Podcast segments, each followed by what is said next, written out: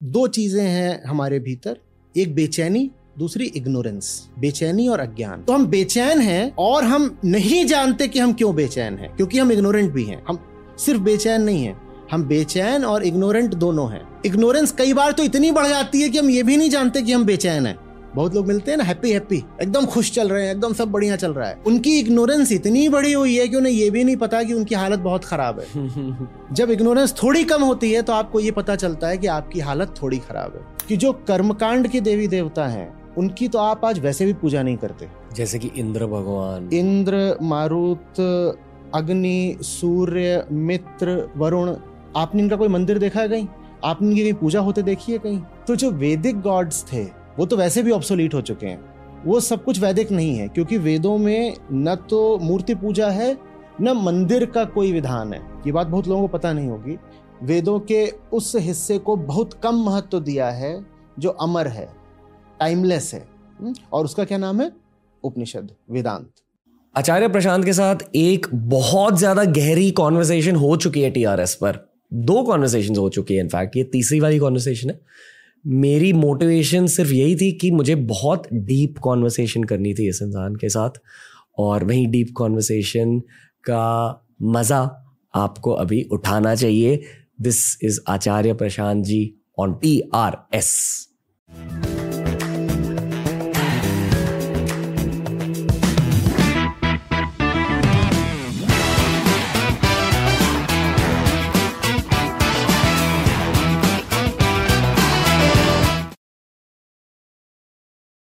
Acharya Prashant ji TRS Hindi में आपका स्वागत है। फिर से एक ब्लॉक बस्टर एपिसोड आपने हमें गिफ्ट किया था लास्ट टाइम आप कैसे हो सर मैं बहुत अच्छा हूँ। बताइए शुरू करते हमने डिसाइड किया हम्म। कि इस एपिसोड में हम एक हिंदुइज्म की डीप डाइव करेंगे और आपने ये टॉपिक सजेस्ट किया। बहुत बढ़िया हाँ। क्यों? मुझे लगता है इस मुद्दे पर स्पष्टता नहीं है क्लैरिटी नहीं है और बहुत सारा एक वेग सा कन्फ्यूज़न है। जिसको जो लगता है वो सोच लेता है और जो हम सोच लेते हैं उसी बात को मान लेते हैं कि वही सच है वही हिंदुइज्म है। तो इस मुद्दे पर अगर बातचीत होगी तो वो लोगों के लिए रोचक भी रहेगी और काम की भी रहेगी। आ, इस टॉपिक की शुरुआत कैसे करें स्पेशली हिस्टोरिकल पर्सपेक्टिव से? हिंदुज़म की शुरुआत कहाँ होती है और कब होती है? देखो जिसको आप हिंदुइज्म बोलते हो उसको एक रिलीजन कह करके ही कहते हो ना? Religion hmm. है हिंदुइज्म दुनिया कहती है। हाँ। तो सबसे पहले तो हमें उसके जो केंद्रीय ग्रंथ हैं उनकी बात करनी पड़ेगी। ठीक है? और केंद्रीय ग्रंथ हैं उसके वेद। वेदों से शुरुआत होती है। और वेदों में भी मोटे मोटे तरीके पर दो हिस्से हैं। एक हिस्सा है जो कि रिचुअल्स वगैरह से संबंधित है। और आप उसको कह सकते हो कर्मकांड। हम्म? ये ओल्ड वेदिक न्यू वेदिक है? मोटे मोटे तौर पे। ओके मोटे मोटे तौर पर। तो ओल्ड वेदिक ये रिचुअल वाला पार्ट हो गया कर्मकांड। उसमें आ जाती हैं संहिताएँ मंत्र जो कि जो वैदिक देवी देवता थे उनको डिवोटेड हैं। और फिर उसमें एक पार्ट आता है ब्राह्मण कह करके जिसमें कि जो मंत्र हैं उनको देवताओं को अर्पित करने की विधि क्या है ये बताई गई है द मेथड तो ये दोनों चीज़ें आ जाती हैं कर्मकांड में। हुँ? मैं वेदों का खाका खींच रहा हूँ और जो दूसरा उसका हिस्सा है, वो ज्ञान कांड है वेदों का। उसमें जो दो आते हैं, वो कहलाते हैं अरण्यक और उपनिषद। अरण्यक और उपनिषद। अब इन दोनों में आज जिसकी रेलेवेंस है, वो हो, है ज्ञान कांड ठीक है? क्योंकि वैदिक जो कर्म कांड है, उसको तो वैसे भी अब कोई फॉलो करता नहीं है। ज्ञान कांड में जो बात कही गई है वो मन और जीवन के बारे में है। हुँ? हम कौन हैं? ये दुनिया क्या चीज़ है? हम हैं क्यों? हम परेशान क्यों रहते हैं? कौन सी चीज़ है जो हमको बिल्कुल घुमा देती है? हमें भ्रम कहाँ से पकड़ लेता है?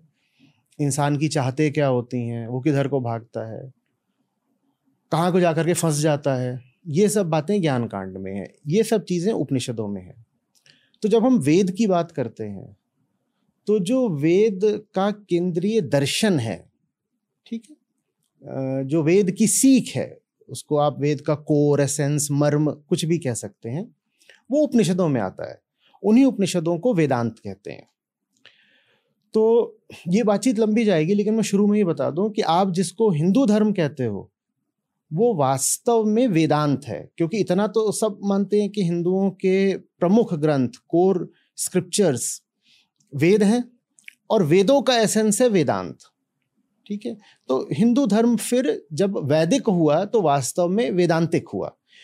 क्योंकि वेदांत के अलावा जो है वेदों में, वो बड़ी टाइम बाउंड चीज़ थी? एक समय था जब कुछ वैदिक गॉड्स थे और उनकी एक तरह से पूजा अर्चना करी जाती थी। वो सब बातें कर्मकांड में लिखी हुई हैं। और आपको ये बहुत इंटरेस्टिंग लगेगा कि जो कर्मकांड के देवी देवता हैं उनकी तो आप आज वैसे भी पूजा नहीं करते। जैसे कि इंद्र भगवान। इंद्र मारुत अग्नि सूर्य मित्र वरुण आपने इनका कोई मंदिर देखा है कहीं? आपने इनकी कहीं पूजा होते देखी है कहीं? तो जो वैदिक गॉड्स थे वो तो वैसे भी ऑब्सोलीट हो चुके हैं। हम्म। दूसरी बात जो हिंदू धर्म का वर्तमान स्वरूप है हम जिस तरीके से बिहेव करते हैं एज रिलीजियस पीपल वो सब कुछ वैदिक नहीं है, क्योंकि वेदों में न तो मूर्ति पूजा है, न मंदिर का कोई विधान है। ये बात बहुत लोगों को पता नहीं होगी, लेकिन वेदों में न मूर्ति पूजा है, न मंदिर है। जो वैदिक देवता हैं, देवियाँ भी हैं, जैसे उषा, वो सब बस अदृश्य प्राकृतिक शक्तियाँ हैं। तो जो पहले ऋषि थे, वो वास्तव में प्रकृति पूजक थे। They look at the nature around the world around and and they are enthralled and mesmerise और वो उसी की पूजा करते हैं, उसी को प्रसन्न करने के लिए, मंत्रोच्चारण करते हैं। तो ये वैदिक कर्मकांड था। वो वैदिक कर्मकांड तो हिंदू धर्म बहुत हद तक पीछे छोड़ चुका है। आप आज जिन तरीकों से अपने धर्म में आचरण करते हैं, वो वैदिक नहीं, तांत्रिक है। और वो आता है अगम शास्त्रों से। अगम शास्त्रों से जो कि तांत्रिक शास्त्र हैं हमारे। कब लिखे गए थे? ये बहुत बाद में लिखे गए थे वेदों के एक हज़ार साल बाद। देखो वेद हैं कम से कम ईसा के बाद के इक्कीस सौ साल इधर ले लो और दो ढाई हज़ार साल उधर ले लो। तो कम से कम चार हज़ार साल पुराने हैं ठीक है? तो दसवीं पंद्रहवीं बीसवीं शताब्दी ईसा पूर्व क्योंकि वो भी ऐसा नहीं है कि किसी एक दिन या दो चार साल में लिख दिए गए थे। हम्म। वो भी एक लंबी प्रक्रिया रहे हैं। तो अगर मैं ऋग्वेद को लूँ बड़ा मुश्किल है ठीक ठीक बता पाना कि कब लिखा गया ऋग्वेद लेकिन जितनी भी अभी स्कॉलरशिप है वो लगभग इस बात पर सहमत है कि क्राइस्ट से कम से कम पंद्रह सौ से पच्चीस सौ साल पहले ऋग्वेद का काल है। और बाकी सारे वेद फिर ऋग्वेद के बाद आते हैं। और जैसे बोला था ना, न्यू वेदिक, ओल्ड वेदिक तो वेदों के अंत में उपनिषद आते हैं। तो वैदिक प्रक्रिया जो है, वो जब अपनी पूरी मेच्योरिटी पर पहुँचती है तो हमें मिलते हैं उपनिषद। तो बहुत कुछ कहा जा रहा है, कहा जा रहा है, कहा जा रहा है, कहा जा रहा है। इतना कहा जा रहा है कि सिर्फ़ ऋग्वेद ऋग्वेद में दस हज़ार से ज़्यादा श्लोक हैं, ऋचाएँ। दस हज़ार से ज़्यादा। सबसे मोटा ऋग्वेद ही है। आप रखोगे चारों वेद तो ऋग्वेद बाकी तीनों वेद जितने हैं उतना अकेला ऋग्वेद है। हम्म। क्यों पर ऐसे क्यों? क्यों की तो कोई बात नहीं है ऐसा है कि ये इंसाइक्लोपीडिया है। ओके। तो उस पूरे क्षेत्र में आर्यवर्त में जितने भी थिंकर्स थे हुँ? हम्म, और उस समय थिंकिंग एक अपने आप में अम्ब्रेला शब्द था। ऋषि मनीषी का मतलब धार्मिक ही नहीं होता था। कोई किसी भी विषय में सोच रहा है तो वो ऋषि ही है। आप विज्ञान के बारे में सोच रहे हो आप कॉस्मोलॉजी के बारे में सोच रहे हो आप आयुर्विज्ञान के बारे में सोच रहे हो आप धनुर्विज्ञान के बारे में सोच रहे हो ये सारी चीज़ें वेदों के अंतर्गत आ गई। तो उन सब चीज़ों को इकट्ठा करके जितना भी नॉलेज था ज्ञान था उस सबको संग्रहित करा गया है। हुँ? तो एक तरह की वो समझ लो जैसे कंपेंडियम एंथोलॉजी कुछ भी बोलो वो है वो एक संग्रह है। हम नालंदा तक्षशिला जैसे यूनिवर्सिटीज के बारे में सुनते हैं। हाँ पर बहुत बात की है। ये बहुत बहुत okay. बात की है। तो वेद कंपाइल कहाँ हुए? अकॉर्डिंग देखो अब ये बहुत इंटरेस्टिंग है। माना जाता है वैसे तो धार्मिक आधार पे कि वेद अपौरुषेय है। कहते हैं कि वेद हमेशा से रहे हम्म। हमेशा से रहे हम्म। और श्रुति परंपरा रही है उनकी कि ऋषियों ने भी उन्हें बस सुना सुना। जैसे कि आप अब आप आप आप देख रहे हो, आप ज़िंदगी को ऑब्ज़र्व कर रहे हो या आप ध्यान में हो और आपने सुन लिया। सुन वैसे नहीं लिया, ऐसे शब्द सुने जाते हैं। सुन लिया मैंने जान लिया रियलाइज्ड तो उन्होंने भी सुना और फिर उन्होंने आगे जो अपनी पूरे शिष्य थे, उनके जो श्रोता थे, उनको भी मुँह से ही बताया। ओरल ट्रांसमिशन तो श्रुति। और फिर कहते हैं कि वेदव्यास ने ये जो पूरा जो वैदिक कॉर्पस था, उसको लिया, उन्होंने कहा, भाई, इसको अब लिख ही देते हैं। तो उन्होंने उसको ले करके उसके चार हिस्से करे और उसको लिख दिया। अब उस समय का जो ज्ञान था, वो वैसा ही था जैसी ज्ञान की प्रकृति होती है। ज्ञान की क्या प्रकृति होती है? कुछ ज्ञान ऐसा होता है, जो कि टाइम बाउंड होता है, टाइम रेलिवेंट होता है। कुछ बातें ऐसी हमेशा होती हैं जिनका महत्व बस उस समय पर होता है साहब। और कुछ बातें ऐसी होती हैं जिनका महत्व हमेशा के लिए होता है। अब जैसे मैं यहाँ पर आया, अब यहाँ आते ही हमने ये बातचीत तो नहीं शुरू कर दी। मैं आया, आपने कहा, नारियल पानी पी लीजिए। आपने पूछा, कल क्या था? आज दोपहर में क्या है? मैंने पूछा, आज का क्या आपका प्रोग्राम है तो ये सब बातें क्या हैं? ये सब बातें समय सापेक्ष कहलाती हैं। इन बातों का महत्व तो बिल्कुल है। अब मैं यहाँ पर आऊँ, आप पानी ना पूछो। तो कह देंगे तो असभ्यता हो गई मैं यहाँ पर आऊँ मैं ना पूछूँ कि क्या चल रहा है क्या हाल चाल है तो वो भी ठीक नहीं है तो इन बातों का महत्व तो है लेकिन कब है बस उस मोमेंट पर है मैं अभी यहाँ से चला जाऊँगा ना आप याद रखने वाले ना मैं याद रखने वाला कि इस बातचीत से पहले क्या बातचीत हुई या कि इस बातचीत के बाद क्या बातचीत होगी या कि मैं यहाँ पर आया मैंने गार्ड से क्या बातचीत करी वो बातचीत ज़रूरी थी क्योंकि वो बातचीत नहीं करता मैं तो मैं यहाँ नहीं बैठा होता हुँ? हम्म, हम्म? हम्म। या कि मैं आ रहा हूँ तो मैं अपने होटल से निकल रहा हूँ, वहाँ भी मैंने रिसेप्शन पे कहीं पर कुछ बात करी होगी। वो सब बातें भी ज़रूरी होती हैं। लेकिन उन बातों का महत्व बस उस क्षण में होता है, उसके बाद नहीं होता है। और कुछ बातें ऐसी होती हैं जो अमर होती हैं। वेदों में दोनों बातें हैं। वेदों में वो भी बातें हैं जिनका महत्व बस उस समय पर था और वेदों में वो भी बातें हैं जिनका महत्व तब तक रहेगा जब तक मन रहेगा, जीवन रहेगा, मानवता रहेगी। तो अब ये तो हमारी बुद्धि विवेक पर है कि हम किस चीज़ को महत्व देते हैं। बस थोड़े अफसोस के साथ यही कहूँगा कि कम से कम भारतीयों ने वेदों के उस हिस्से को बहुत कम महत्व दिया है जो अमर है टाइमलेस है। हम्म, और उसका क्या नाम है? उपनिषद वेदांत। हम्म। वही जो वेदांत है वही आगे चल करके जितने भी इस देश के दर्शन बने और विचार की धाराएँ और उपासना की धाराएँ बनी वही वेदांत ही कहीं ना कहीं सबका आधार है। ओके। okay. मैं बहुत ज़्यादा प्रैक्टिकल पर्सपेक्टिव से हाँ, पूछ रहा हूँ। लोग इंद्र भगवान की पूजा क्यों कर नहीं करते। क्यों नहीं करते और तब क्यों करते थे? क्यों करते थे? मतलब आप बेसिकली बारिश की पूजा कर रहे हो या आसमान की पूजा कर रहे हो हम्म, हम्म। उसका लॉजिक क्या है? देखो देखो रणवीर इसको ना बहुत एम्पैथी के साथ समझना पड़ेगा। बहुत एम्पैथी के साथ समझना पड़ेगा। नहीं तो हमें ऐसा लग जाएगा कि जिन लोगों ने इंद्र और वरुण वगैरह की बात करी है वो नासमझ थे। नहीं ऐसा नहीं वो नासमझ लोग नहीं थे। बात कुछ हम कब की बात कर रहे हैं? पाँच हज़ार साल पहले। हम पाँच हज़ार साल पहले या छह हज़ार साल पहले या चार हज़ार साल पहले की बात कर रहे हैं। हम्म। उस समय पर क्या था? रिसर्च लैब्स थी टेक्नोलॉजी थी सैटेलाइट्स थे वेदर फोरकास्टिंग थी। आपको पता था कि क्या चीज़ कैसे काम करती है क्या नहीं करती है। मैं वैदिक ऋषियों का बहुत सम्मान करता हूँ क्योंकि उनमें जानने की जिज्ञासा थी और उनका इसी तरह से सम्मान किया जाना चाहिए। ओके। okay. आप अगर नासदी सूक्त है ऋषिकेश में ऋग्वेद में आप उसको पढ़ोगे वहाँ पूछा जा रहा है बार बार कि ये मामला क्या है सारा? और ऐसे पूछा जा रहा है जैसे एक छोटा बच्चा पूछता है। इससे पहले क्या था उससे पहले क्या था सृष्टि से पहले क्या था? अरे जल था जल भी नहीं था। कोई बनाने वाला है उसे ये सब बातें पता है या उसको भी नहीं पता है? हम्म, वैदिक पॉडकास्ट हाँ वो पूछ रहे हैं कि भाई बताओ ना। हम्म, और वो पॉजिट नहीं कर रहे हैं। बहुत ज़्यादा कल्पनाएँ नहीं कर रहे हैं। कल्पनाएँ कर भी रहे हैं तो कल्पनाओं को उन्होंने खुला छोड़ा है कि उन पर आगे सवाल करे जा सके फर्दर क्वेश्चनिंग करी जा सके।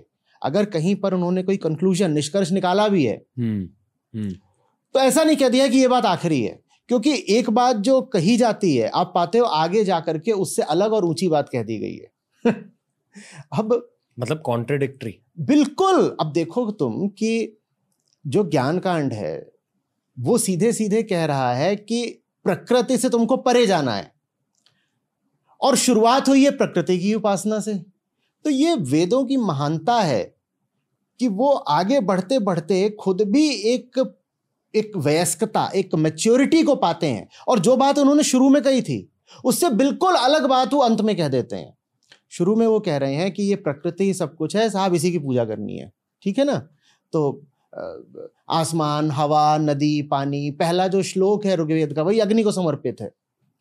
तो अग्नि तो presiding deity of of the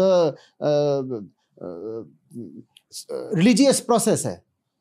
उसको कहते हैं कि तो वो मिनिस्टर है वो प्रीस्ट है अग्नि ही प्रीस्ट है अग्नि ही पुरोहित है हम्म, कि हम जब यज्ञ कर रहे हैं तो उसमें अग्नि ही पुरोहित है।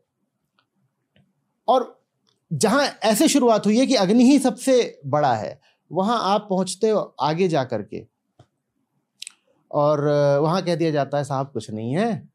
ये जो पूरी दुनिया है हम्म, ये एक द्वैतात्मक खेल है और आपका काम है इस खेल से मुक्त हो जाना।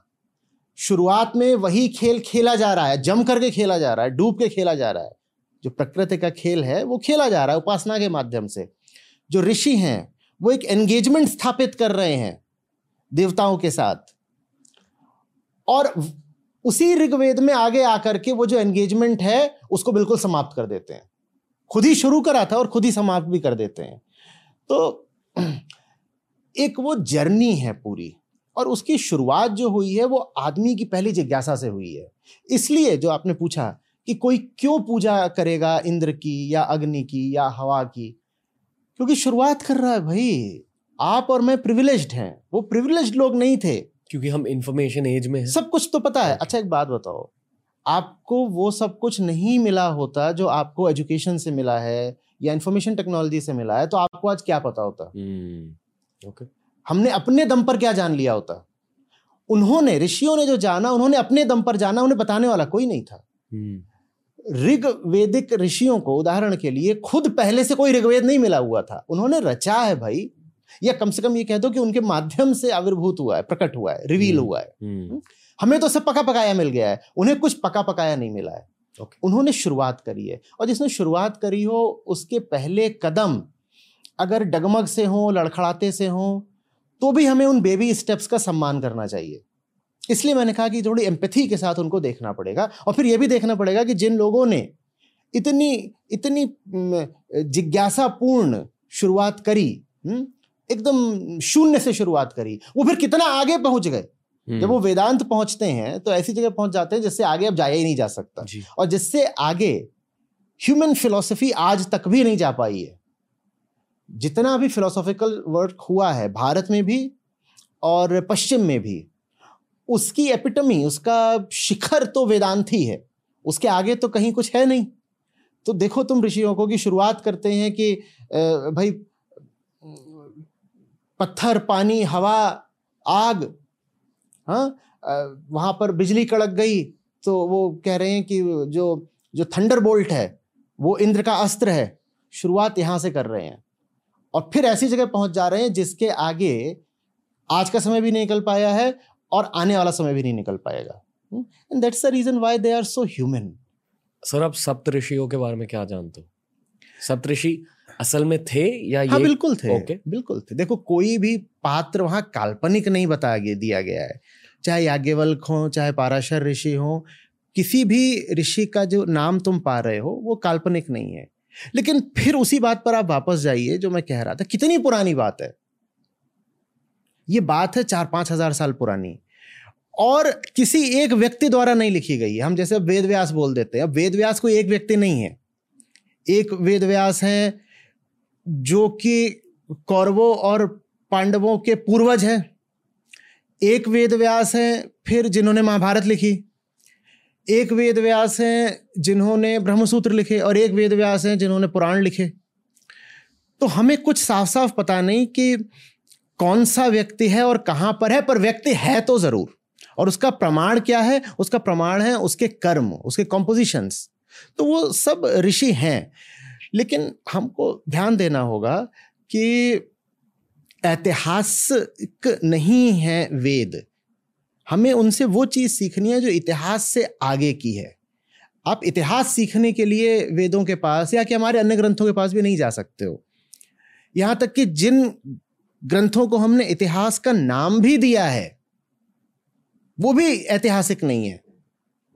जब आप इतिहास कहते हो तो उसका अनुवाद अंग्रेज़ी में हिस्ट्री नहीं है। उसका अनुवाद है एपिक। एपिक। हम्म? तो हम कहते हैं उदाहरण के लिए कि रामायण और महाभारत हमारे इतिहास ग्रंथ हैं। इसका मतलब ये नहीं कि उसमें हिस्ट्री लिखी हुई है। इसका मतलब इस, उनमें कुछ ऐसा लिखा हुआ है जो हिस्ट्री से भी आगे का है। वहाँ पे आप जाकर के ऐतिहासिक तथ्य तलाशोगे तो आपको कुछ मिलेगा कुछ नहीं मिलेगा। कुछ सही मिलेगा कुछ भ्रामक मिलेगा। इतिहास वहाँ मत खोजो। वहाँ सत्य खोजो सत्य मिल जाता है। सत्य इतिहास से बड़ा होता है। ओके आई फील कि आप साइकोलॉजी सीख सकते हो वेद हाँ बिल्कुल वैसे ही जाना होगा। देखो हमें अपनी ज़िंदगी जीनी है। Hmm. हम जिस भी किताब के पास जाएँ हम क्यों जाएँगे? एकदम प्रैक्टिकल बात करो। इसलिए जाएँगे कि हमारी आज की जो ज़िंदगी है वो बेहतर हो पाए ना? ये आपने यहाँ पे सब किताबें रखी हुई हैं। कोई इसमें से ऐसी किताब हो जो आज आपकी ज़िंदगी को बेहतर ना बनाती हो? आप उसको क्यों पढ़ोगे? और अगर पढ़ रहे हो तो मैं कहूँगा समय ख़राब कर रहे हो। इसी तरीके से आप वेदों के पास भी जब जाओ तो आप इसलिए जाओ कि आप अपने आज के जीवन के लिए कुछ सीख पाओ। आप उनकी पूजा ये कह के नहीं कह सकते कि अतीत में कोई बहुत ऊँची चीज़ हुई थी इसलिए हम उसकी पूजा कर रहे हैं। हम्म। ऐसे नहीं बात बनेगी। आप जो अतीत में चीज़ हुई थी उसको समझते भी नहीं। उसकी आज क्या रेलेवेंस है ये जानते भी नहीं। एक रिचुअल की तरह, एक ट्रेडिशन की तरह, बस आप उसकी पूजा करे जा रहे हो तो उससे कुछ मिलेगा नहीं हाँ ये अलग बात है, ऐसा मैंने कहा कि आज तो जो ज़्यादा पूजा वगैरह होती है, वो तो वैदिक है भी नहीं, वो तो तांत्रिक है और ये बात बहुत कम हिंदुओं को पता होगी हम्म।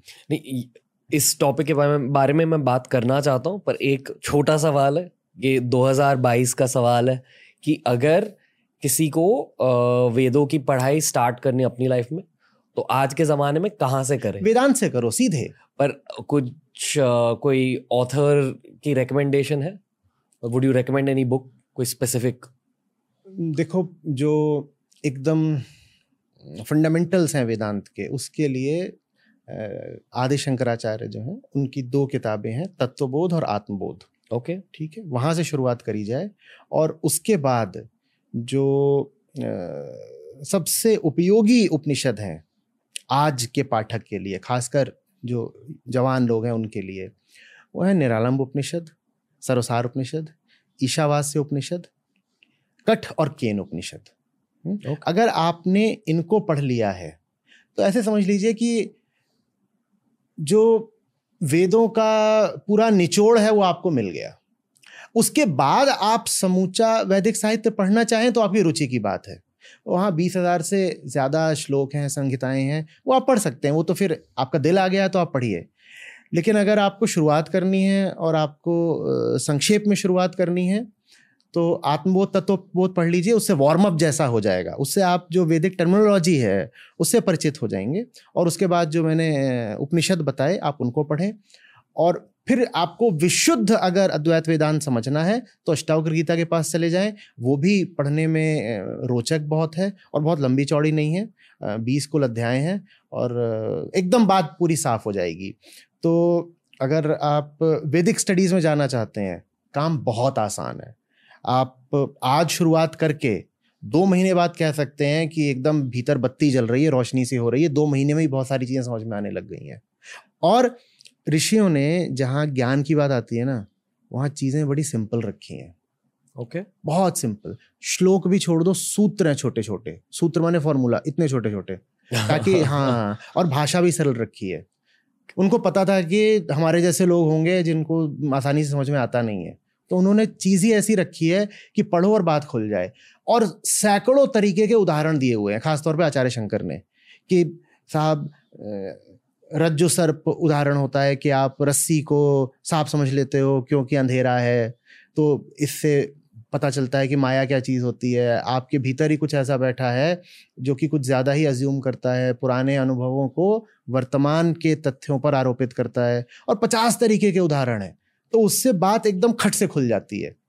दस साल से पढ़ा रहा हूँ, मैंने ऐसा होते देखा है कि ऐसे लोग जिनका कोई बैकग्राउंड नहीं है। एक हफ़्ते में ही उनको न सिर्फ़ बात समझ में आने लग जाती है बल्कि उनको प्यार हो जाता है। इतनी सारी चीज़ें कहनी है आपको। ओके okay, पहले एक कॉशनरी चीज़ कह दूँगा। बहुत सारे मॉडर्न डे हिंदूज हिंदुज़म को थोड़ा रिजेक्ट कर रहे हैं। आई फील पॉलिटिक्स की वजह से। उन्हें वो हिंदुज़म को पॉलिटिक्स के साथ एसोसिएट करते समझ गया। और the moment you start talking about Hinduism वो कुछ कास्ट सिस्टम का कह देंगे। या यू नो दिल दिल highlight some negatives of modern Hinduism और हर धर्म के पॉजिटिव्स और नेगेटिव्स होते ही है। कोई भी धर्म पूरी तरह से साफ़ नहीं होता। देखो पॉजिटिव नेगेटिव्स की भी बात उतनी नहीं है शायद। बात इसकी है कि आप किस हिंदुज़म की बात कर रहे हो? जब आप कहते हो कि मैं हिंदुज़म को रिजेक्ट करता हूँ तो आप किस हिंदुज़म को रिजेक्ट कर रहे हो? क्योंकि हिंदुइज्म क्या है पहले ये तो पता हो ना नहीं तो मैं रिजेक्ट हम्म। कर रहा हूँ। चीज़ ए है रिजेक्ट मैं सी और डी को कर रहा हूँ। सी और डी को रिजेक्ट करने से ए तो रिजेक्ट नहीं हो जाता ना। हम्म।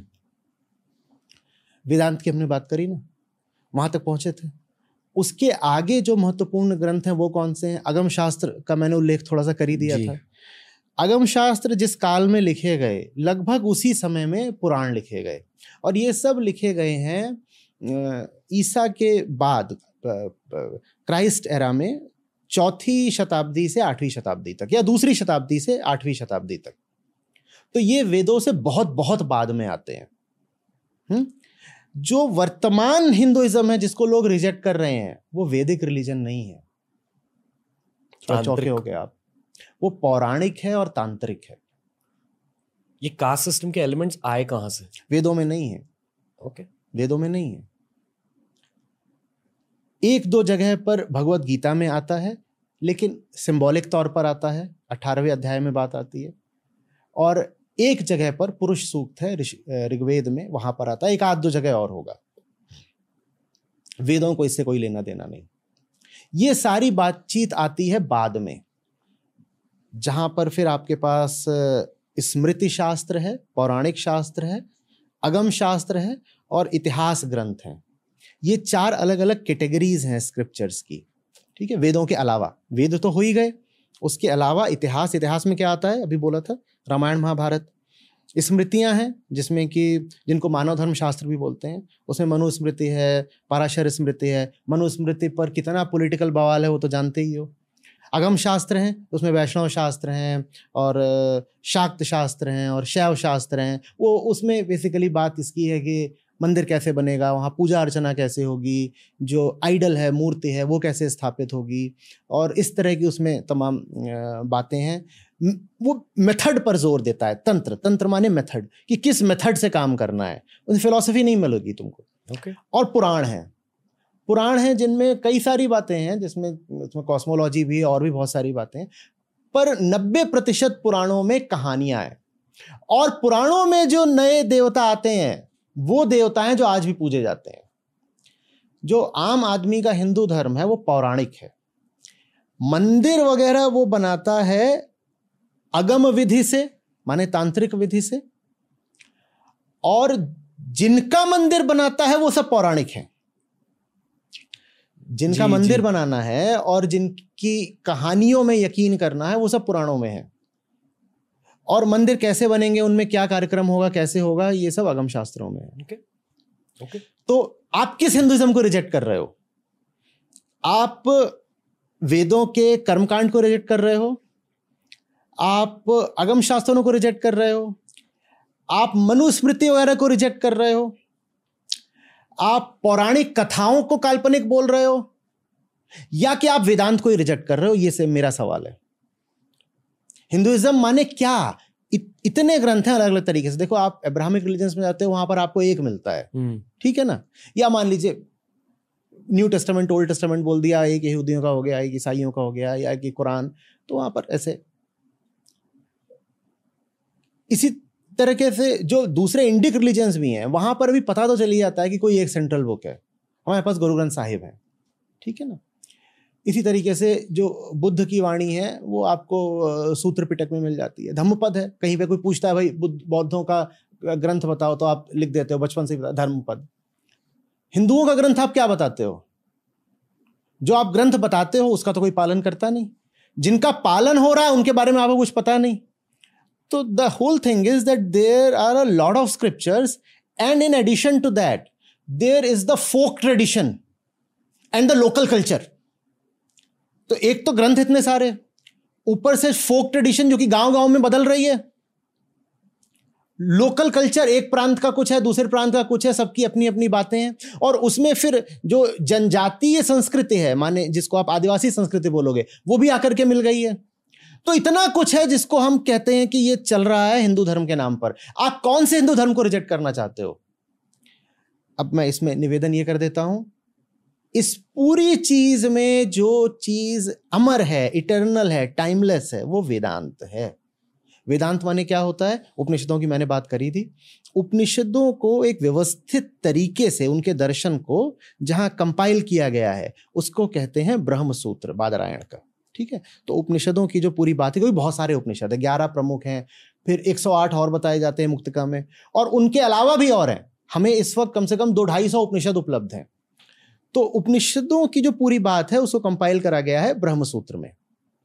और भगवत गीता भगवत गीता जो कि महाभारत का हिस्सा है, इन तीनों को कहा जाता है वेदांत की प्रस्थान त्रयी प्रस्थान माने जो सीट है, स्थान कि ये वेदांत है। वेदांत क्या है? उपनिषद, ब्रह्मसूत्र, भगवत गीता। ब्रह्म सूत्र जो है, वो सूत्र फॉर्म में है, माने एफोरिज्म्स हैं। वो आसानी समझ में नहीं आते। लेकिन उपनिषद आसानी समझ में आ जाते हैं और गीता तो आती ही है। क्या आप उपनिषदों और गीता वाले हिंदुज्म को रिजेक्ट कर रहे हो? हिंदुज्म का मतलब क्या है? मनुस्मृति या भगवत गीता? हिंदुज्म का क्या मतलब है? नचिकेता? हाँ? या कि जो आपको पौराणिक तमाम कथाएँ मिल जाती हैं वो सब? हमें पता तो हम किसी से रिजेक्ट कर रहे हैं, किसी को कुछ पता नहीं है। लेकिन रिजेक्ट करना भी कूल बन गया है। hmm. भाई, जो चीज़ आज रेलेवेंट नहीं हो, आपके काम नहीं आ रही, कौन कह रहा है आप उसका पालन करो? अगर किसी एक ही चीज़ का पालन करना होता तो इतने सारे स्क्रिप्चर्स होते भी नहीं। हमारे जो ऋषि थे, जो विचारक, दार्शनिक थे, वो तो अपने आप में बड़े लिबरल थे। इतनी सारी बातें बोली गई हैं और इतनी, वो सब बातें उनमें से बहुत सारी एक दूसरे से विरोधाभासी हैं कॉन्ट्रोडिक्टरी हैं, और उन सबको स्थान दे दिया गया है। ठीक? तो आपसे कौन कह रहा है आप किसी एक चीज़ का पालन करो? लेकिन आप पहले पता तो कर लो कौन कौन सी चीज़ें हैं हिंदुइज्म में। क्या ऐसा है जिसको आप रिजेक्ट कर सकते हो? और क्या ऐसा है जिसको अगर रिजेक्ट करा तो अपने ही नुकसान कर लोगे? हम्म। बिना ये जाने आप बस ये कह दो कि हिंदुइज्म बेकार की बात है इसमें कास्ट सिस्टम है मैं तो रिजेक्ट कर रहा हूँ। ये कहीं से ठीक बात नहीं है। कास्ट सिस्टम क्या चीज़ है उसको पहले समझ तो लो। सर मुझे तंत्र के बारे में जानना है पर वो जानने से पहले आपको एक्चुअली मनुस्मृति के बारे में पूछना। बहुत कम लोगों ने शायद ये शब्द सुना भी है।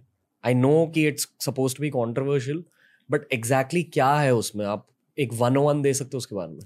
हाँ जितने आ, हमारे पुराने ग्रंथ हैं उनमें मनुस्मृति को ज़रूरत से ज़्यादा अहमियत और प्रसिद्धि मिल गई है भाई फॉर पॉलिटिकल रीजंस देखो ये जो स्मृतियाँ हैं ये एक क्लास ऑफ़ लिटरेचर है जो कि श्रुति से बिल्कुल नीचे का माना गया है। इसमें आध्यात्मिक बातें बहुत कम है। इसमें वो प्रिंसिपल्स दिए गए हैं जिनके आधार पे समाज को चलाना है। गवर्नेंस गवर्नेंस कि किसी को अगर आपने रुपए देने हैं तो उसका क्या कायदा है? राजा को राज्य अगर चलाना है तो उसको क्या सलाह दी गई है? जो चार वर्ण बताए गए हैं उन चार वर्णों की क्या क्या कर्तव्य हैं क्या क्या जिम्मेदारियाँ हैं? कोई चोरी कर ले तो उसकी क्या सज़ा है? फलाने वर्ण का आदमी चोरी कर रहा है तो उसको क्या सज़ा मिलेगी? दूसरे वर्ण का कर रहा है तो उसको क्या मिलेगी? तो इस तरह की बातें हैं सब मनुस्मृति में और और भी स्मृतियाँ हैं। इनका कभी बहुत ज़्यादा महत्व नहीं रहा। ठीक है? जितना मैंने इतिहास पढ़ा है, मुझे तो कहीं नहीं दिखाई दिया कि किसी राजा ने मनुस्मृति को अपने राज्य का संविधान बना रखा हो। एकदम भी नहीं।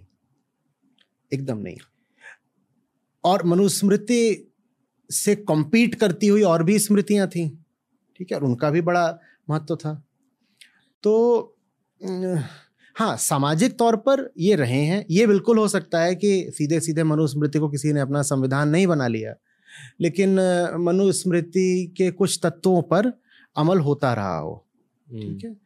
और मनुस्मृति में विशेषकर ऐसा कुछ भी नहीं है जिसको बहुत महत्व दिया जा सके। देखो जो ऊँची बातें हैं मनुस्मृति में कुछ उसमें बड़ी बड़ी लॉफ्टी सबलाइम बातें भी हैं। उदात्त बिल्कुल। जैसे कि महिलाओं को लेकर के कुछ बड़ी दैवीय बातें कही गई हैं हम्म, कि महिलाओं को सीधे सीधे देवी की संज्ञा दे दी गई है। कहा है कि अगर महिलाओं को जहाँ पर इज़्ज़त नहीं मिल रही है उस जगह पर किसी भी तरह की धार्मिकता हो ही नहीं सकती। अगर आप महिलाओं को इज़्ज़त नहीं दे सकते तो भूल जाइए कि रिलीजियस स्पिरिचुअल वगैरह आप हो सकते हैं। धर्मो रक्षति रक्षित बड़ा गूढ़ सूत्र है। ये भी हमें मनुस्मृति में मिल जाता है। तो कुछ बातें मनुस्मृति में बहुत अच्छी हैं, लेकिन जो कुछ मनुस्मृति में अच्छा है, वो पहले ही वेदांत में उपलब्ध है। मनुस्मृति में जो कुछ बढ़िया है, वो तो पहले ही वेदांत में उपलब्ध है। और बहुत कुछ मनुस्मृति में ऐसा है जिस पर बड़ा विवाद होगा और जो बातें बिल्कुल अस्वीकार करने योग्य भी हैं, निश्चित रूप से। और जिन बातों के कारण भारत का बड़ा नुकसान हुआ है। आप एक एग्ज़ाम्पल दे सकते हो। अब जैसे महिलाओं का जो स्थान है, वो कई जगहों पर पुरुषों से नीचा बता दिया गया है? और जो नियम भी बताए गए हैं, पुरुषों महिलाओं के लिए अलग अलग बता दिए गए हैं। अब जैसे एक जगह पर बोल दिया गया है कि ऊँची जाति का कोई मनुष्य है, जैसे ब्राह्मण है, वो किसी नीची जाति की महिला के साथ व्यभिचार कर लेता है तो उसकी एक सज़ा है। पुरुष को एक सज़ा है, महिला को एक सज़ा है। नीची जाति का जो तथाकथित नीची जाति है उसका कोई पुरुष किसी उच्च वर्ण की महिला के साथ कुछ कर लेता है तो उसमें एक अलग सजा बता दी गई। तो वो सब बातें अन्यायपूर्ण है। हम्म, और इन्हें हाईलाइट किया जा रहा है। इन्हें हाईलाइट किया जा रहा है और करा भी जाना चाहिए ना। कहीं अन्याय हुआ है तो उसको छुपाया क्यों जाए? कहीं कोई बात गलत है तो उसको छुपाने का कोई कारण नहीं है। पर ये बेस ऑफ़ हिंदू थॉट नहीं है। एकदम नहीं है एकदम नहीं है बिल्कुल ठीक पकड़ा ये। पर कमर्शियली बताया जा रहा है बताया जा रहा है क्योंकि बताए जाने से राजनीतिक लाभ हो जाता है। हम्म। बताए जाने से खुद को विक्टिम कहने में या कि विक्टिम्स का नेता कहने में मदद मिल जाती है। हम्म। हम्म। और लेकिन हमें यह भी मानना पड़ेगा कि देखो न्याय अत्याचार तो हुआ है। ठीक है? ऐसा कुछ नहीं है कि आप सब कुछ वाइट वॉश कर दोगे और कह दोगे हाँ। नहीं नहीं नहीं सब कुछ पाक साफ़ था सुथरा था ऐसा नहीं है। अन्याय हुआ है अत्याचार हुआ है। और शायद अभी भी हो रहा है। अभी भी हो रहा है बहुत बढ़िया बात कही। ज़्यादा रेलिवेंट बात यह है कि आज भी हो रहा है क्योंकि बहुत लोगों के मन में वो बातें बहुत गहरी घुसी हुई हैं।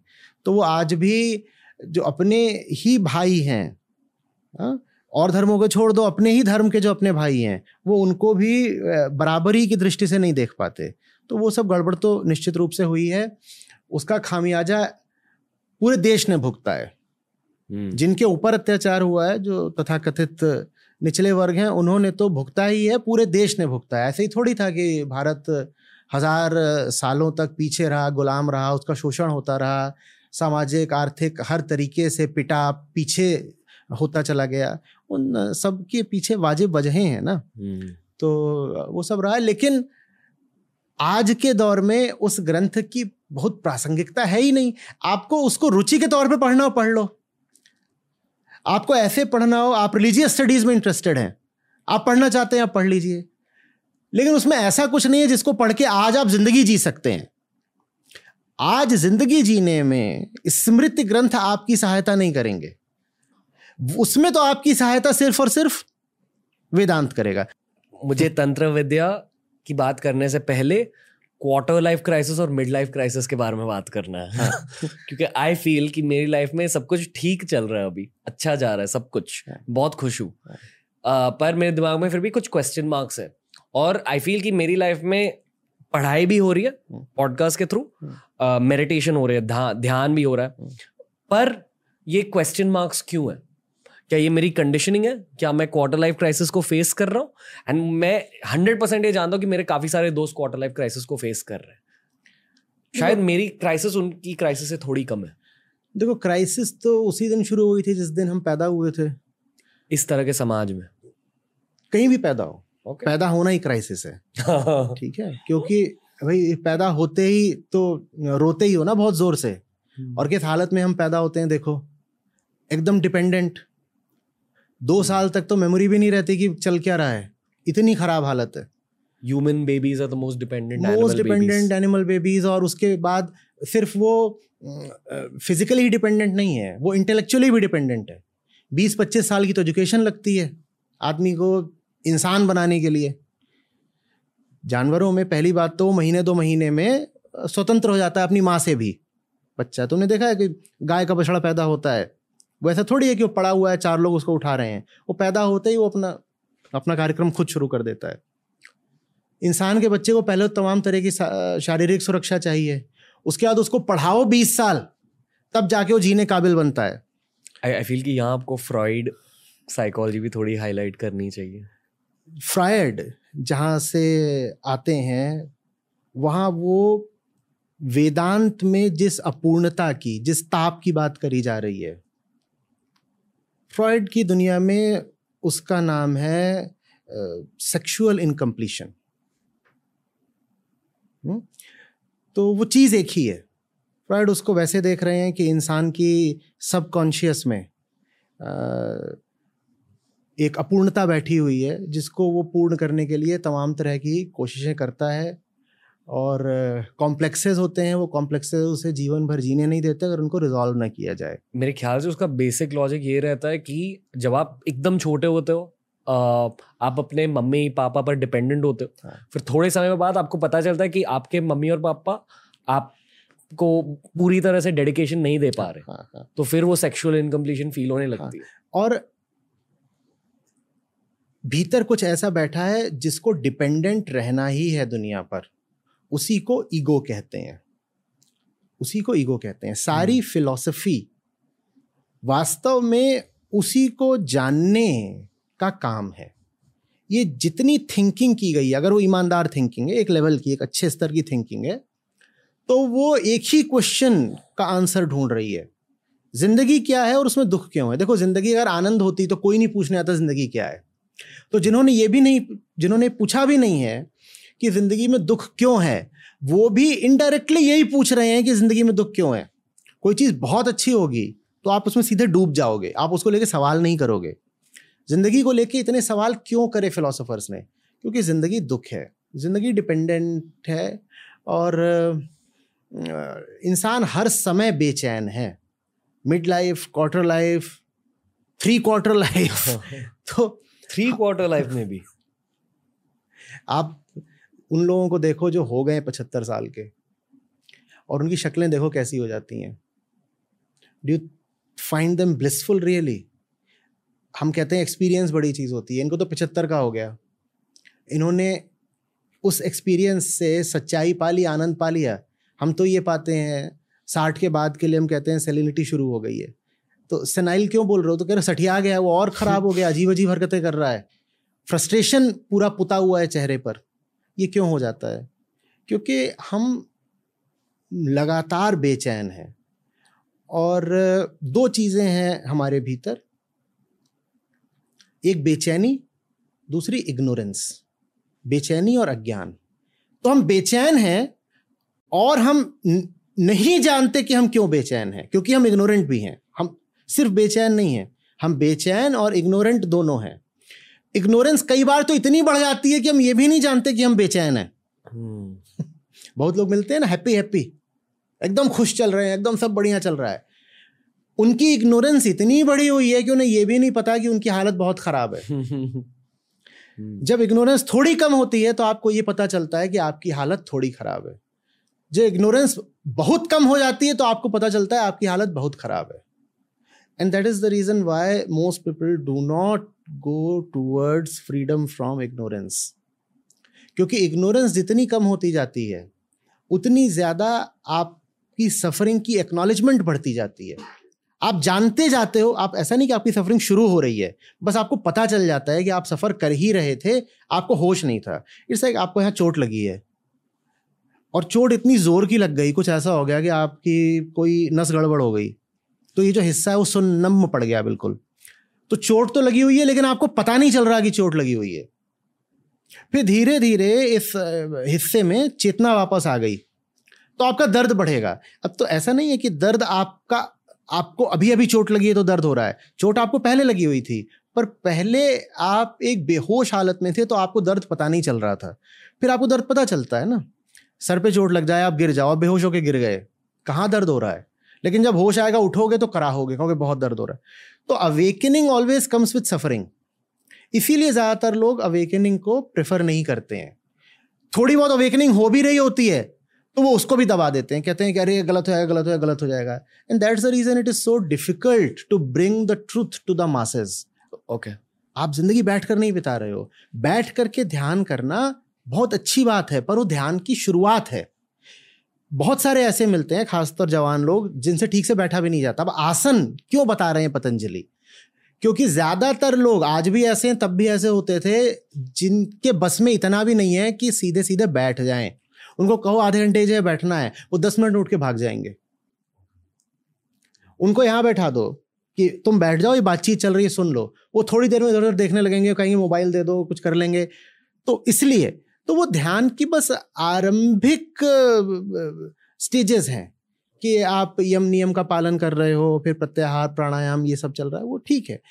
और वो शुरुआत करने के लिए अच्छा भी है। मैंने कभी भी नहीं कहा कि बैठ करके जो आप मेडिटेशन करते हो, वो करना ही नहीं चाहिए। मैं उसमें जो फ्रॉड चलता है, उसके खिलाफ बोलता हूँ। फ्रॉड ये है कि आप बीस साल से वही करे जा रहे हो। फ्रॉड ये है कि आपकी नीयत ही नहीं है उस मेडिटेशन को अपनी ज़िंदगी में उतार लेने की। मैं उसके खिलाफ हूँ आप बैठ करके ध्यान की इतनी विधियाँ हैं आपको तमाम तरीके के ग्रंथों में मिल जाती हैं। आप उनसे शुरुआत करना चाहते हो उसमें क्या गलत हो सकता है? आप करो उससे शुरुआत। लेकिन कभी उस शुरुआत को आप एक्सीड भी तो करो कभी आगे भी तो निकलो। ले लिया छः महीना ले लिया एक साल। मुझे बताओ वो ध्यान ज़िंदगी में क्यों नहीं आ रहा आपकी? माइंडफुलनेस जिसे कहते हैं। हाँ वो चौबीस घंटे क्यों नहीं आ रही है? ये तो बताओ ना। हम्म। इसलिए नहीं आ रही क्योंकि आपकी नीयत ही नहीं है उस माइंडफुलनेस को पूरी तरह से ज़िंदगी में उतारने की। आप बस ये चाहते हो कि आधे घंटे का ध्यान कर लो और बाकी टाइम आपकी जैसे दुकान चल रही है, वैसे ही चलती रहे। किसी ने कहा है कि ज़्यादातर लोगों का ऐसा होता है कि मेडिटेशन से पहले they were fools and after meditation they are meditative fools तो जो आपका कोर है जो सेंटर है फूलिशनेस का उसको तो आप बदलने देना चाहते ही नहीं। आपने उसके ऊपर मेडिटेशन लगा दिया है। मैं इस फ्रॉड के खिलाफ बोलता हूँ। मेडिटेशन से मुझे क्या समस्या होगी? मेडिटेशन तो सबसे ऊँची बात है। मैं तो मेडिटेशन ट्वेंटी फोर सेवन की बात करता हूँ। मैं तो कह रहा हूँ हम जो ये बातचीत कर रहे हैं वो भी मेडिटेटिव है। तो आई आई फील बेसिकली ये कह रहे हो कि ध्यान करना है तो कर लो पर उसके साथ साथ फिलोसफीज भी सीखो। मैं कह रहा हूँ ध्यान के साथ ईमानदारी बरतो भाई। ध्यान इसलिए नहीं होता कि आपको एक तात्कालिक टेम्परेरी शांति मिल जाए। ध्यान इसलिए होता है ताकि आपकी ज़िंदगी ही बदल जाए क्योंकि हम जिंदगियाँ ही गलत जीते हैं। Okay. अब आप ज़िंदगी वैसी ही चला रहे हो जैसे चलाते थे। और उस ज़िंदगी से आपको स्ट्रेस होता है टेंशन होता है। उस टेंशन को कम करने के लिए आप ध्यान कर लेते हो। जब टेंशन कम हो जाता है तो आप उसी पुरानी गंदी ज़िंदगी में फिर और विगर के साथ उतर जाते हो। फिर स्ट्रेस इकट्ठा करते हो फिर ध्यान कर लेते हो अगले दिन। तो ये आप मेडिटेशन का अब्यूज कर रहे हो ना? ये मेडिटेशन का दुरुपयोग हुआ कि नहीं? You are using meditation to remain as you are like a drug हाँ you are using meditation to not to change whereas the whole point of meditation is to change most people use meditation to just maintain the status quo and that's the dishonesty I speak against देखो कितनी चालाकियाँ हैं। देखो कितनी insecurities हैं। देखो, कितनी चीज़ों को तुम यहाँ वहाँ फिट करते रहते हो। देखो, कैसे छोटी सी बात पे कहीं डर जाते हो। देखो लस्ट और एंगर कैसे एकदम तैयार बैठे रहते हैं सामने वालों को दबोच लेने के लिए? क्या कैसे जेलस हो जाते हो? तो इससे तुम्हें पता नहीं चल रहा कि तुम ही गलत हो। जब तुम ही गलत हो तो तुमने जो लक्ष्य डिटरमिन किया है, वो सही कैसे हो सकता है? क्यों उसकी ओर तुम इतने कॉन्फिडेंस के साथ भागे जा रहे हो? Pause you are capable of doing much better you are capable of flying okay sir आगे बढ़ने से पहले मैं सिर्फ़ आपको ओम के बारे में पूछना चाहूँगा। इंग्लिश पॉडकास्ट पर इसकी बातें हुई है वैसे। आपसे जानना चाहूँगा। बहुत बेसिक ऑलमोस्ट बीज मंत्र है। ओम, इस शब्द में पावर भी है। देखो, ओम, उसको प्रणव, उद्गीत, कई नामों से वेदों में संबोधित किया गया है। और यहाँ तक कह दिया गया है कि ओम ही सत्य है और ओम ही सत्य तक पहुँचने की विधि भी है। तो क्या मतलब हो गया इस बात का? कि सच्चाई भी ओम है और सच्चाई तक पहुँचने का तरीका भी ओम है। इसके बारे में जो दो उपनिषद हैं जो हमको बताते हैं प्रमुखता से, कई उपनिषदों में इसकी बात है, मुंडक और मांडूक के तो ओम को वो ऐसे कहते हैं कि अ, उ, म, तीन आपकी ध्वनियाँ हैं। और ये तीनों ध्वनियाँ सिंबल्स हैं, प्रतीक हैं, चेतना के तीन स्तरों की। जो हमारी कॉन्शियसनेस है ना, वो तीन स्टेट्स में रहती है, तीन अवस्थाएँ होती हैं उसकी। तो हम जगे होते हैं, जैसे अभी हैं तो ये जागृत स्थिति होती है। और हम सो रहे होते हैं। तो वो साधारण निद्रा होती है जिसमें सपने वगैरह आ रहे होते हैं तो उसे स्वप्नावस्था बोलते हैं। हम्म। और फिर एक होती है बहुत गहरी नींद जो सुबह सुबह आती है ड्रीमलेस स्लीप और हमारी पूरी दुनिया चेतना की इन्हीं तीन अवस्थाओं में सिमटी हुई है। इनमें भी खास तौर पर स्पेसिफिकली जो जागृत अवस्था है। लेकिन वो पूरी बात बोलना चाहते थे उन्होंने जागृत अवस्था में सपनों को भी जोड़ दिया और सुषुप्ति को भी जोड़ दिया, ताकि चीज़ जो है पूरी ही हो जाए। नहीं तो जो हमारी दुनिया है, वो हमारे देखे तो अस्सी नब्बे प्रतिशत वही है जो हम जागते हुए अनुभव कर रहे हैं। हम्म? आपसे पूछा जाए कि पिछले चौबीस घंटे में आपके साथ क्या क्या महत्वपूर्ण चीज़ें हुई हैं? तो मुश्किल ये है कि आप बोलोगे कि मुझे फलाना सपना आया था, वो मेरे लिए महत्वपूर्ण है। जगते हुए आपके साथ जो जो अनुभव हुए, आपने जो किया, वो सब आप बताओगे। लेकिन ऋषियों ने कहा कि हम टोटलिटी ही बोल देते हैं तो उन्होंने तीनों को इकट्ठे ले लिया। तीनों को लेकर के तीनों को इंगित कर दिया अ, उ और म से। हम्म? तो जागृत, अ, फिर स्वप्न और फिर सुषुप्ति। उन्होंने कहा, ये तीन जो हैं, ये तो ज़िंदगी का तथ्य हो गया। उन्होंने कहा था ना, ओम क्या है? ओम सच्चाई भी है और सच्चाई से पार जाने का तरीका भी और पार क्या है वो भी ओम ही बता देता है। ठीक है तो ओम में सब कुछ आ जाता है। ओम को यहाँ तक कहते हैं कि ओम अपने आप में डिस्टिलेट है सारे स्क्रिप्चर्स का। सारा अध्यात्म ओम में समा जाता है। कैसे समा जाता है? वो ज्ञान की बात है। हुँ? वो दोहराने की बात नहीं है बस चैंटिंग की बात नहीं है। तो आप बोलते हो ओम। जब जब आपने सिर्फ़ ओम बोला तो आपने अपनी पूरी ज़िंदगी को एक शब्द में बोल दिया। क्योंकि पूरी ज़िंदगी इन्हीं तीन अवस्थाओं में आ गई है या तो भैया जग रहे थे और जगते समय जो भी अनुभव हो रहे थे, वो ले रहे थे। या सो रहे थे थक के और सपने ले रहे थे, सपनों में आपकी कामनाएँ वगैरह भी आ गई, वही फ्राइड वाली बात, वो सब भी आ गया आपका। या फिर आप और गहरे चले गए थे सपनों से भी, जहाँ बस आपकी फंडामेंटल ईगो टेंडेंसी बची थी। फंडामेंटल ईगो टेंडेंसी तो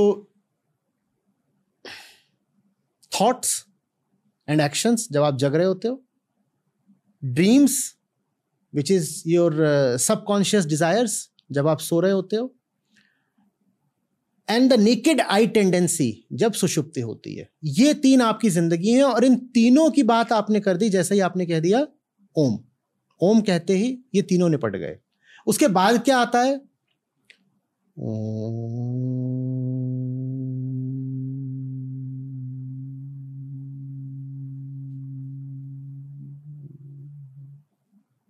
क्या आया उसके बाद?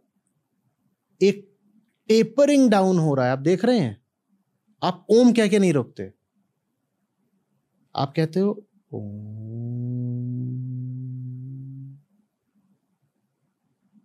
एक प्रोग्रेसिव डिजोल्यूशन चल रहा है। चल रहा है, चल रहा है, चल रहा है। और वो डिसॉल्व क्या हो रहा है?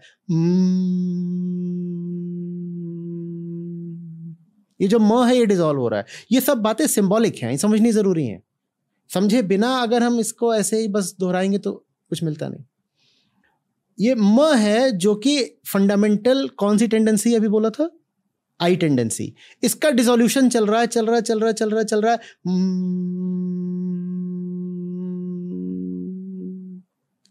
और ये जाकर के अंततः क्या हो जाती है? मौन हो जाती है। वो मौन क्या है? वो सत्य है। वो सत्य है। तो तीनों चीज़ें पता चल गई आपको। आपकी ज़िंदगी, जो कि अ, उ और म में कैद है। विधि विधि क्या है? इसी म को, माने ये जो आई टेंडेंसी है, इसको कम करते जाओ करते जाओ करते जाओ करते जाओ करते जाओ। और फिर ट्रुथ भी मिल गया। ट्रुथ क्या है? साइलेंस। वो जो मौन है, वही सत्य है। ओम में सब कुछ समाहित है। ज़िंदगी भी, ज़िंदगी के पार जाने की विधि भी, और ज़िंदगी के पार जो सत्य है वो भी। तो इसलिए ओम इतना ज़्यादा महत्वपूर्ण है और सशक्त है। लेकिन, आप उसको बस लिखते चल रहे हो। ये बात मैं तीसरी चौथी बार बोल रहा हूँ, क्योंकि लोग ओम का लाभ लेने से भी चूक ही जाते हैं ना। पता कुछ है नहीं तो क्या उसका आप लाभ लोगे? ओम को गा रहे हैं ये कर रहे हैं वो कर रहे हैं। लेकिन ओम जो विधि बता रहा है उसका पालन नहीं कर रहे हैं ना? ओम ने मेथड क्या बताया? कि keep tapering down tapering down माने कि इतनी मोटी है तो उसको ऐसे ऐसे ऐसे ऐसे ऐसे ऐसे, ऐसे, ऐसे, ऐसे पतला करते जाओ आगे। ठीक है? उसको कम करते जाओ। जो आई टेंडेंसी है उसको कम करते जाओ। यही आपकी मुक्ति की विधि है। आप जी रहे हो आप सोच रहे हो, आप सपने ले रहे हो, उनके आधार में अहम भावना बैठी है। उसी अहम भावना को आपको जितना कम करना है, करते जाओ करते जाओ करते जाओ करते जाओ करते जाओ। और फिर कुछ नहीं बचता। क्या नहीं बचता? वही सब नहीं बचता जो आपको दुख दे रहा था? अब ये जो कम करना है, इसके लिए बहुत सारी बातें हैं वेदांत में, लेकिन जो चीज़ मेरे मन के सबसे निकट है, वो बता देता हूँ, वो है श्री कृष्ण का निष्काम कर्म योग अहम वृत्ति को गलाने के लिए खासकर आज के समय में इससे बेहतरीन उपाय दूसरा नहीं है। तो ओम सार्थकता पाता है निष्काम कर्म योग के द्वारा। और क्या कहता है निष्काम कर्मयोग सही काम चुनो और डूब कर करो। बस इतनी सी बात। मैंने बहुत लोगों को आपके बारे में बताया। आ, और मुझे एग्जैक्टली exactly समझ में नहीं आ रहा था कि मैं कैसे बताऊँ आपके बारे में क्या बताऊँ। तो मैंने कहा कि वो शायद इकलौते एक हिंदू एथिस्ट है जो फिर भी हिंदुइज्म को मान मानते हैं। क्या ये सही है जो मैंने कहा? एथिज्म को आप क्या बोलते हो हिंदी में या संस्कृत में आमतौर पर? नास्तिक। नास्तिक ना? हाँ। हम्म। आस्तिक और नास्तिक की आप जानते हो परिभाषा क्या है? हुँ? जो वेदांत को मानता हो मात्र वही आस्तिक कहलाता है। तो आप आस्तिक हो।